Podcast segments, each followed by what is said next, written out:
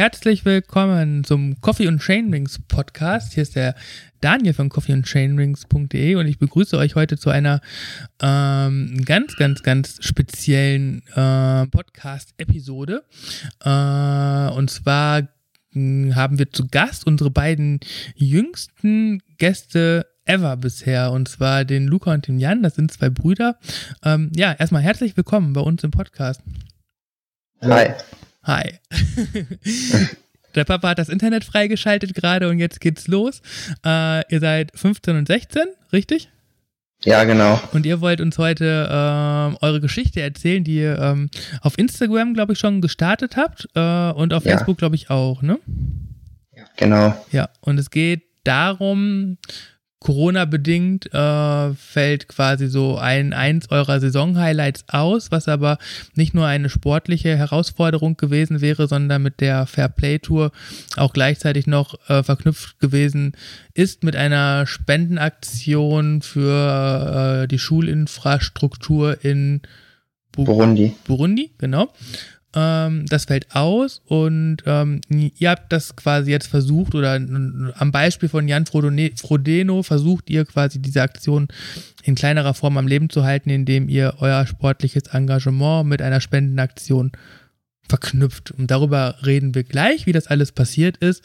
Ähm, bevor wir das machen, ähm, Jan und Luca, vielleicht erzählt ihr erstmal, wer, wer ihr überhaupt seid, ähm, wo ihr herkommt und was ihr ja im Moment macht.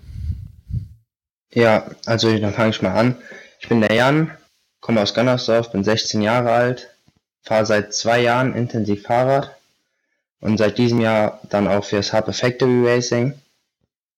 Ja, das war's zu mir. Ja, cool. Luca. Factory Racing, ganz bekanntes 24-Stunden-Rennteam, fängt, glaube ich, oder hat dieses Jahr sich mit einem Verein zusammengetan, ist jetzt ein, quasi äh, an einem Radsportverein angeschlossen und hat dann jetzt auch so Jugendförderung und den Marathonbereich, glaube ich, für sich sportlich auch entdeckt, ne?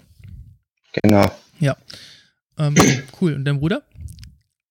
Ich bin der Luca Heck, bin 15 Jahre alt, ähm, fahre seit, ich glaube, sind jetzt fünf Jahren intensiv Rad und fahre für den ersten Prüm. Okay. Ähm, Prüm sagt vielleicht den einen oder anderen ein bisschen mehr als ähm, Harper Factory, zumindest so von der Region. Ne? Ihr kommt quasi beide aus der Eifel, ähm, eines der schönsten äh, Trainingsreviere äh, in Westdeutschland auf jeden Fall, massig Berge. Und äh, ja, cool. Ihr seid beide Schüler? Ja, ich bin die 10. Klasse.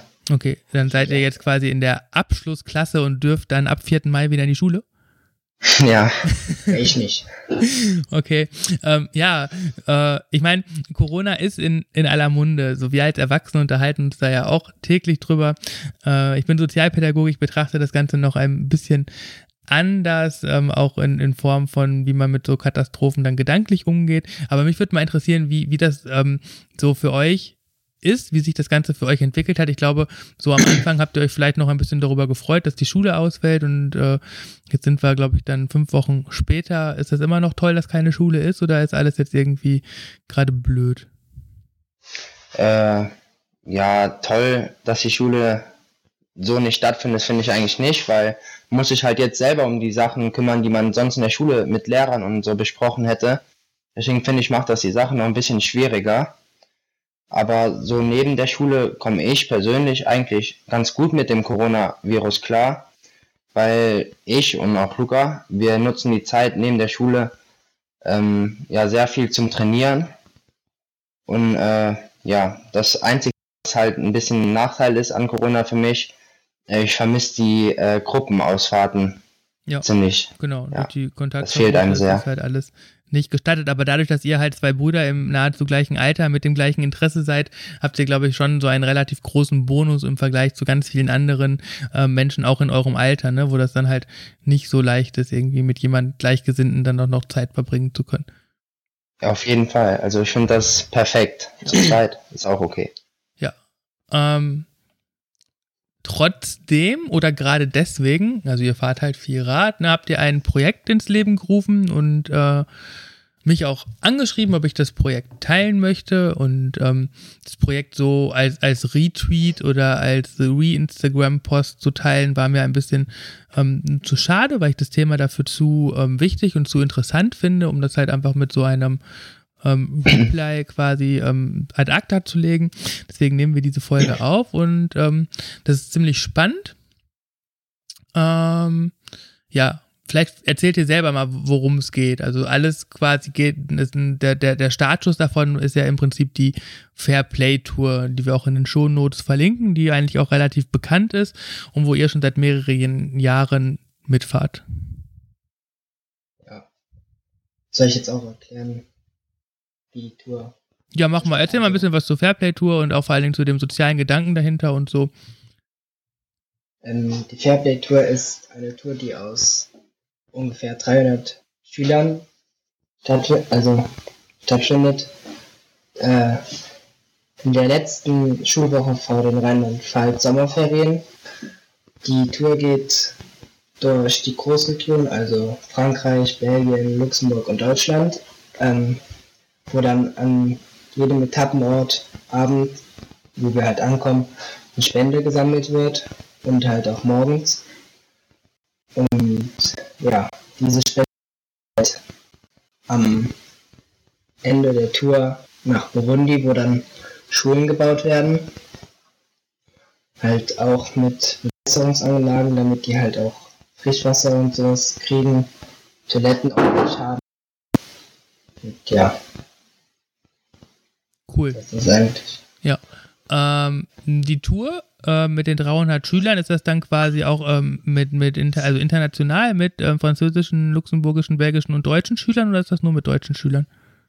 Ähm, ich glaube, die letzten Jahre war es so, dass auch zwei oder drei Tage luxemburgische oder Frank Französisch. französische Schüler dabei waren. Und ja, aber schließlich aus Schülern von Deutschland. Und ähm, ihr fahrt dann quasi jede Etappe mit und übernachtet dann wahrscheinlich in so Schullandheimen oder Jugendherbergen oder sowas. Ja, genau, in Teuern meistens. Und ähm, ich glaube, wenn ich das richtig gelesen habe, geht es da aber auch schon, also so, so Spendenläufe oder Spendentouren, ähm, ich komme aus dem Ruhrgebiet, ähm, sind mir kein Fremdwort, auch nicht zu meiner Schulzeit, aber das war, ich sag mal, vom zeitlichen Umfang immer so äh, im, im Vormittagsbereich, ne, so zwischen 8 und 12. Ähm, aber ihr fahrt ja richtig Strecke, möchte ich sagen. Ne? Also die Etappen sind stellenweise über 100 Kilometer lang. Ja, Was jetzt für euch als trainierte Sportler vielleicht nicht die allergrößte Herausforderung ist, aber wenn da 300 Schüler mitfahren, werden das ja nicht nur 300 trainierte Schüler sein, oder? ja, vorbereitet sind die, sind die eigentlich alle relativ, aber es gibt trotzdem immer noch die eine oder andere Ausnahme, sag ich mal. Ja, aber das heißt, dass ihr dann auch in der Schule quasi so euch ein bisschen gegen miteinander unterstützt, dass ihr dann hinterher in dazu in der Lage seid, die 100 Kilometer zu fahren. Ja, es gibt eigentlich an jeder Schule ein oder zwei Betreuer, die dann im Vorfeld ein halbes Jahr vorher circa, also so fang, machen wir es. Wir fangen immer ein halbes Jahr vorher an, mit unseren Betreuern zu trainieren für die Fairplay Tour. Und deswegen für uns ist das dann immer eine bessere Vorbereitung, sage ich mal, für, wie für Schüler aus anderen Schulen, die dann eher später anfangen. Aber, aber cool insgesamt, dass das, also das ist zum Beispiel mir so gar nicht bekannt, dass es so ein großes Netzwerk an Schulen ist, die da gemeinsam kooperieren und, und diese Aktionen am Leben halten. Ähm, Ja. Durch die Corona-Krise ist die Fairplay Tour 2020 abgesagt. Die hätte stattgefunden, ich glaube, im Juni, ne? Genau. Ja. Äh, und dann habt ihr euch überlegt, ähm, auch vor dem Hintergrund, dass das Spendenziel letztes Jahr nicht 100% erfüllt worden ist und deswegen noch ein bisschen Spendengelder fehlen, um die Schule fertigzustellen, dass ihr gemeinsam auf Kilometerjagd geht und dafür Spenden sammelt. Ja, Deswegen seid ihr heute genau.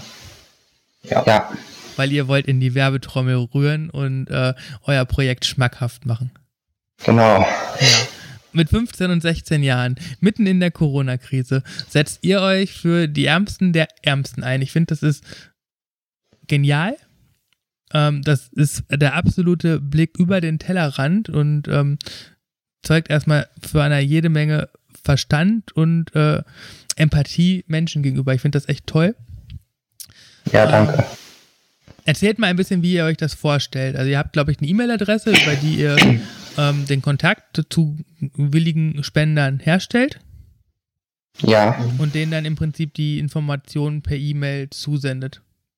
Ja, also ich habe ja äh, letzte Woche angefangen mit einem Insta- und Facebook-Beitrag, habe da dann die ganze Situation beschrieben mhm.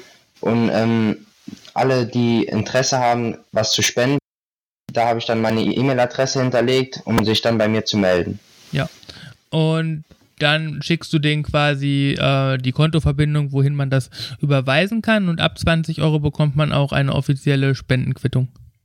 Ja, genau. Also Weil, die Spendenquittung bekommt ja. man ab, also bei einer Anfrage darauf nur. Ja. Wie funktioniert das Ganze denn? Also ihr sammelt die Spenden und leitet die dann quasi weiter an die äh, Organisatoren der Fair Play Tour oder wie können wir uns das vorstellen? Äh, ja, die werden zu an unseren Betreuer, den Herbert Ehlen, weitergeleitet, der auch ähm, der, der Vorsitzende ist, sage ich mal, äh, von der Fair Play Tour. Mhm. Und das wird dann an die Welthungerhilfe weitergeleitet, die dann für das Projekt in Burundi für die Schule fertig zu bauen zuständig ist. Ja, cool.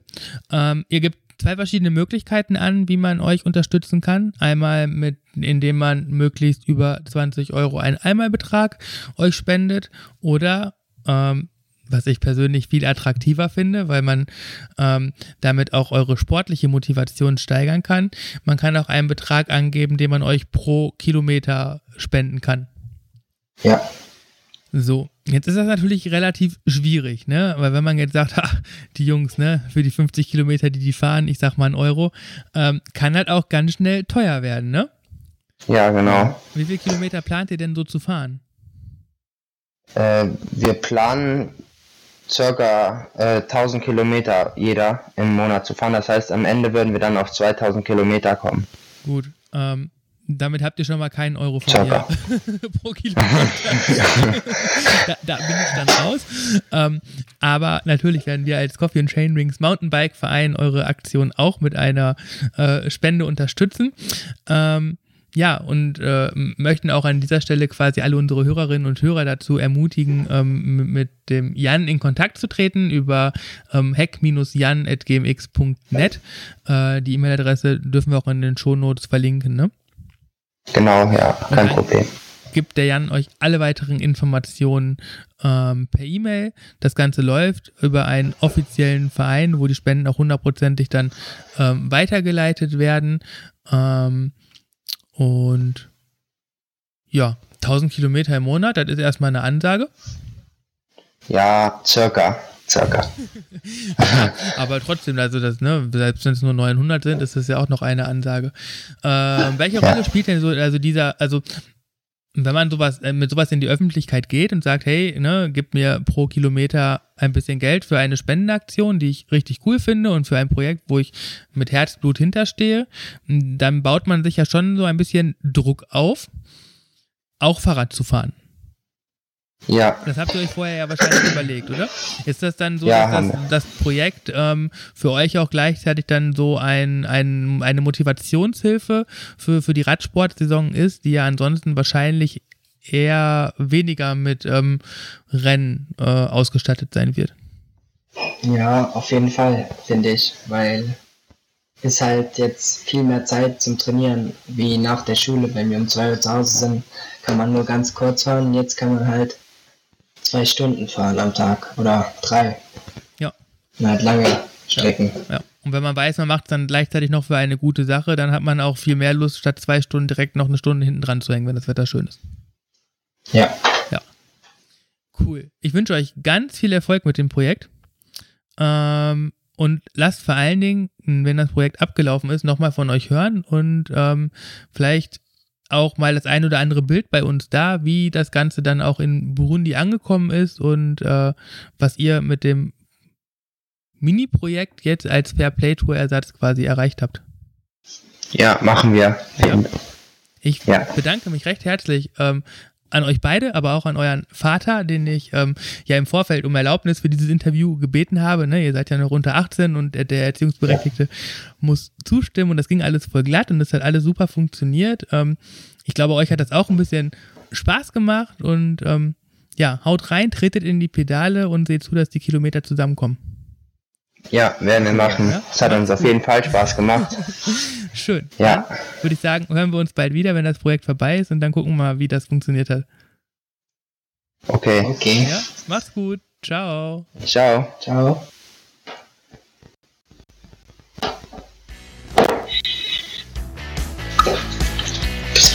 Eine